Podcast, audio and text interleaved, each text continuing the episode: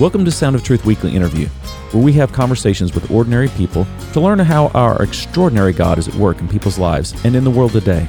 I'm your host, Brett Morani, and I'm excited you've joined us. I am thrilled to have with me in the studio my friend Libby Montgomery. Libby is married to Yancey and has been for approaching four decades, and they have twin adult daughters. Something I just learned about Libby is that she has a Master of Divinity degree, like myself. I do. Libby, you can say that you, you and I can say we've mastered the divine. Oh, I, I, we cannot say that. I think it's an hilarious title uh, for a degree. All these years I've thought that, but anyhow. So uh, Libby is part of a has been for several years part of a ministry called Sheep Shed Ministry. It's a mentoring ministry. Libby, tell us what that is. Well, actually, what we do. And by the way, welcome to Sound of oh, Truth. Well, thank you. It's nice to be here.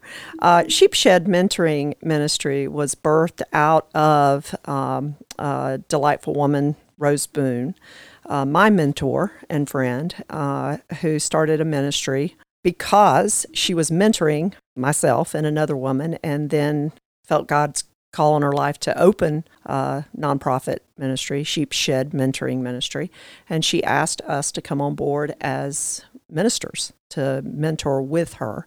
And we each work independently, and we have an office in Orange Park, Florida, for those listeners who are not in Florida, Orange Park. But I have an office, a home office, that I meet with brothers and sisters in Christ and make appointments with, as well as my office partners or, or ministry partners that I'm with. They but make their own appointments. It's a you say mentoring ministry, and you think, well, okay, then you're it's Christians mentoring Christians, and in in, in a lot of ways, I, I know some people think of you as a biblical counselor, although you say you wouldn't describe yourself as that.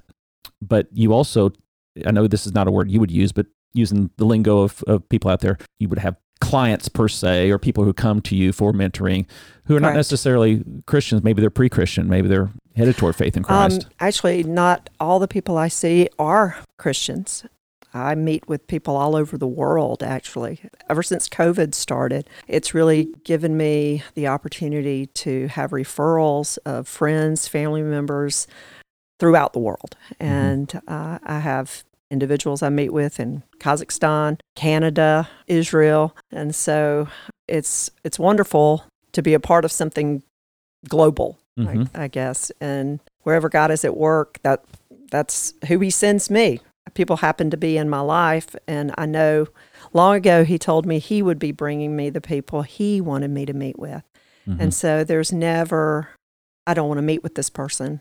I know when someone seeks me and finds me, they've been sent. And so I just show up and join him where he's at work. Mm-hmm. And so the majority of people I do meet with have been through referrals. Mm-hmm. Uh, someone has met with me, knows me, knows about me, and that's how I connect. And so I just say, Yes, Lord, here I am. And how and many years have up. you been doing this type of ministry? Uh, I started maybe around um, September 11th, 2001. Okay. Uh, it was significant because that was a game changer for everyone's lives. Right. And so we have these uh, times in before and then there was after. And as part of my testimony, um, what transpired coming into September 11th um, really changed the trajectory of my life. And that's uh, sort of what I was really struggling in. uh, I, I, guess we could back up and tell I'll the tell backstory. What, before, before we do that, um, let me just share with our listeners how I came to know you. Yeah, it's love, through some some ladies in our church actually who had encountered your ministry, and, and you had actually led not just one on one ministry, but you've done some some ladies Bible studies, etc. Yeah, and that's kind of how the connection of some ladies in our church sure. were connected through, and then then there's some referrals, and and I I thought you were a biblical counselor, and I think we even referred some people to you at that point in time, thinking, okay, here's someone that we've heard good things about, and you've even blessed me a little bit with with some time I spent with you uh, post my mother's death, and you kind of helped me work through a little bit of the grief there, which I deeply appreciate. So, so we have that personal connection, and I've referred people to you since then as well. Some connection there now with Rose. I've gotten to know Rose, and so I really appreciate this ministry. And what I'd love to do is kind of now get your backstory that led up to that. This is what you do now. Correct. But how did you get here? Tell us the story of, of Libby Montgomery and You know, we're so often on these when I have guests in the studio, I start so let's go back to the beginning. What was your home life like? Were you raised right. in a Christian home, or when did you come to faith in Christ? So go ahead and tell us your okay. story. I was raised in the church. Mm-hmm. and mm-hmm. uh, the denomination that I was raised in, I heard every Sunday because we were we were in church. Uh, my family was in church um, every Sunday. Were you a Floridian? no, uh, I grew up in South Georgia. Okay, and um, and so I came to faith early, eight years old, at a revival. I know where I was, where I was sitting. Uh, knew I was a sinner. Knew I was in need of saving knew Jesus is who he says he is, and asked Jesus as a child uh, at eight years old to come into my life. And I think, like many uh, children, as I did, um, I thought I should be able to stop sinning. Mm-hmm. And I tried really hard to be. So you were a, baptized, I'm assuming, soon after that? Yeah. Very, very soon after. In fact, my younger sister and I were baptized at the same time in our okay. church, in our uh, congregation, before our congregation. And uh, I tried really hard to be a good girl. And every Sunday I felt like such a failure and uh, tried harder and harder not to be a bad girl. And often heard, Why are you so bad? Why are you so bad? And the you know, the narrative we tell ourselves is the narrative we will become. And I think uh, after trying so hard and Sunday after Sunday of rededication and trying hard to get it right, um, I felt like God had given up on me because I couldn't stop sinning. Mm-hmm. And so I walked away from my uh, my faith. Um, I don't know that I it was a. Um, I woke up one day and say I'm done. I was just weary and tired of trying so hard. Trying to measure up. Trying hard. Um, How old um, were you at this point that you would I would say that it wasn't. It was a a slippery slope. You know, I, I, there wasn't an age that I walked away or stepped away because I was still in the church. Okay. Um, still going to church as a, a teenager. I was involved in church, but I was also involved in the world and um, doing the things of the world and making choices and decisions as a, a, young teenager and then as I matured into college, making the, the choices and decisions that the world said were age appropriate. Both my parents, uh, although they too were raised in the church, uh, both struggled with alcohol addiction. Mm-hmm. And uh, I started drinking very early to I think I made those choices to fit in okay. um, because I wanted to be seen, liked, accepted. And I think that is our, our deepest need that only God can fill. But at the time, the, the world was filling those needs. And I uh, got my first DUI in college, got my second DUI right out of college. Now, where'd you go to college? Uh, University of Georgia. Okay. Bulldog, huh? Bulldog. Yeah. And then carried that same drinking into my marriage. And after having had two babies at home. I got a third DUI. Mm, mm-hmm. And it was in jail that night. I prayed like anybody does in jail. Mm, if you find mm-hmm. yourself in jail, God, get me out of here. Mm-hmm. And um, were you still attending church at this point, or had you kind of just no, checked no, out? We that? were no, we were still we were okay. taking our children to church. Uh-huh. We were in church, um, but I was I was you know had a foot in one canoe and the other canoe. Mm-hmm. Still living in the world, still medicating as the self medicating. Were you hiding this? Was this a secret no. closet thing? No, no, no, yeah. No, it was not a secret thing. Mm-hmm. Um, that night in jail, and when I prayed, uh, I was very clear. Um, I heard God. I heard Him say He would get me out of jail. Mm. And He also said, uh, Your life's about to change. Wow. The next morning, my husband sweet as he is, was furious, of course, as any husband would be to pick his wife up uh, from jail. And uh, he said, I know you're really, really mad at yourself right now. And he said, I am too. I'm really mad. He said, but our lives are about to change. Mm. And this will change our lives. And it did. And what began uh, in that was this in was, him the seed of the, the faith in Christ and believing that God was going to use this, or was this where you're about to reap consequences that will. I don't think that was it. I think he was moved to compassion mm-hmm. for me Um, in fact, my parents also um, were moved to compassion to say, you know, we love you and we want help for you. Mm-hmm. We want the best for you. And um, I knew they meant it. Mm-hmm. And I know I knew this was not um, where I wanted to continue. At first, it was just you know go to the classes that you have to get go get through, uh, pay the fines, you have to pay, uh, hire the attorney, um, all the hoops you have to jump through, which are uh, significant significant yeah. consequences. I I did lose my job. I did lose my driver's license. Uh, and all of that, there were significant financial consequences, and um, but all the while, I was um, going to AA, not for or against AA. I think it helps a lot of people. For me, I knew my higher, higher power uh, was mm-hmm. the Lord because I, I, clearly had a personal relationship with Him at eight years old, and I clearly heard Him uh, in jail when I prayed to Him. When I sought Him, when I called to Him, He answered. I knew that He would be my deliverer to get me through. And so I made the decision to get sober. I, mm-hmm. I made the decision, but I prayed, saying, I need you to deliver me of this addiction. Mm-hmm. And He was faithful.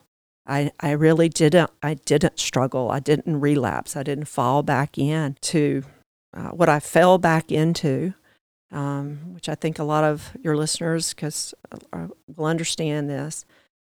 I just got really busy where I picked up where I left off as a young child, striving and performing. And I said, "Well, I've wasted so much of my life, God. I'm gonna, I'm gonna get real now. I'm gonna get really busy, and I'm gonna be the best Christian I can be mm-hmm. now that I'm, I'm, I'm no longer little. I'm just gonna be a good Christian now. And I really, what I became was just an obnoxious church lady. Uh, I just gotcha. got busy um, leading groups and uh, volunteering for everything, and I mm-hmm. was very self righteous in my wrongness. um, and but yet I was really struggling with anger.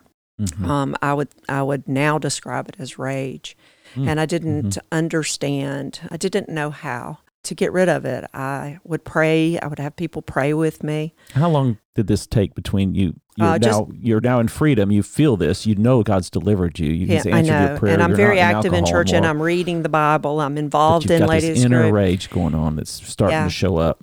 Well, it, it was always showing up. Okay. It, it was never. Um, never it tamed. was just medicated. No, yeah, yeah. It was always there. Just medicated before. It was medicated. I was mm-hmm. medicating mm-hmm. it, still coming out displaced uh, on my family, and then when I wasn't medicating, it got even worse. You know, just the least little thing, a telemarketer here or somebody in traffic stopped at the red light and not moving forward. Um, you just know, bubbling just, under the surface, and, uh, and a short fuse would set it off. Absolutely. Mm-hmm. And so I was really at the at begging begging God to do something, um, listening to well meaning Job's friends, I call them, you know, and how to get rid of it and tie your anger on a balloon. And of course, that didn't work. And, mm. you know, let it go didn't work. And so I, I had, uh, I was on a retreat. Actually, you said you're from Illinois and was in Illinois. I went on a women's retreat and on that weekend, the woman that was speaking stopped talking in the middle of her talk and hmm. said, This has nothing to do with my talk, but there's someone in the room that needs to know what inner healing is. Mm-hmm. And she said, It's just what the Holy Spirit does. He brings light into darkness and truth into lies. And I had not heard that. Uh, we're going back a while, so mm-hmm. 25 years ago. And I said, Huh, I knew it was for me. Mm-hmm. I knew mm-hmm. it was me that because I heard in my head, it, this is it's you. That's why you're here, and she's she's talking to you. Mm-hmm. And so I was so desperate, I guess, desperation to call to the Lord. If this is what you do, this is what the Holy Spirit does, and I just said, God, do it, do it to me, mm-hmm. because if this will get rid of my my anger, my rage, my all this bubbling up and coming out and harming those that I love and care about and don't want to do, you know, as Paul says in Romans 7, yeah. I hate what I'm doing. Why do I do the things I hate? Why can't I do the things I want to do? Mm-hmm. Find something at work in me that what I wills to do, I, I cannot do. And so that was me. I, I was there.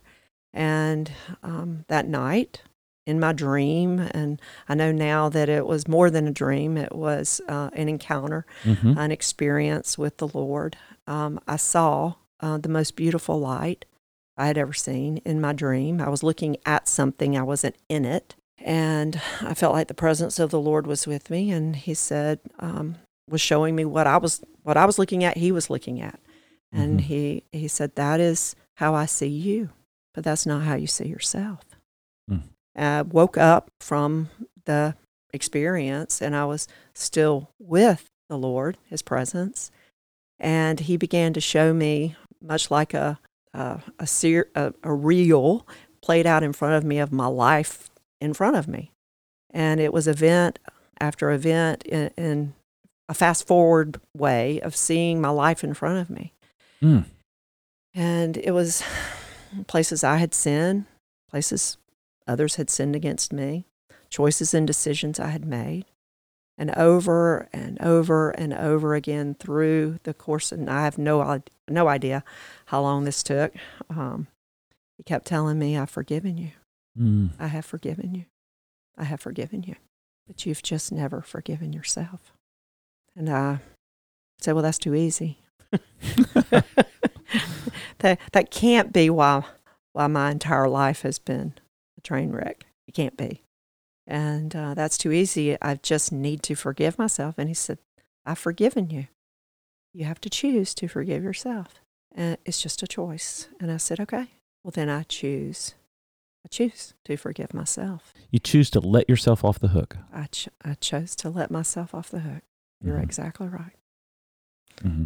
And my my debt had been paid, and um, I can only say that what began for me was um, a transformation uh, of my mind. Um, I went from I felt, of course, the the rage was gone. The, mm. the, the self hatred is what the Lord began to to show me and teach me through more inner healing and what I've come to know about inner healing, so that you you know I'm I'm sure right. inner healing is is just progressive sanctification. sanctification. Yeah, and it just it was a slang term that I had not heard, and of course it's the transformation process, and that is what the Holy Spirit wants to do in each and every one of us, and it's progressive over my life over each and every one of, of those it's who the, are in Christ. It's the soul work of the Holy Spirit in mm-hmm. us. And and I think it's important you're pointing that out. And I do want to just really amplify that because Absolutely.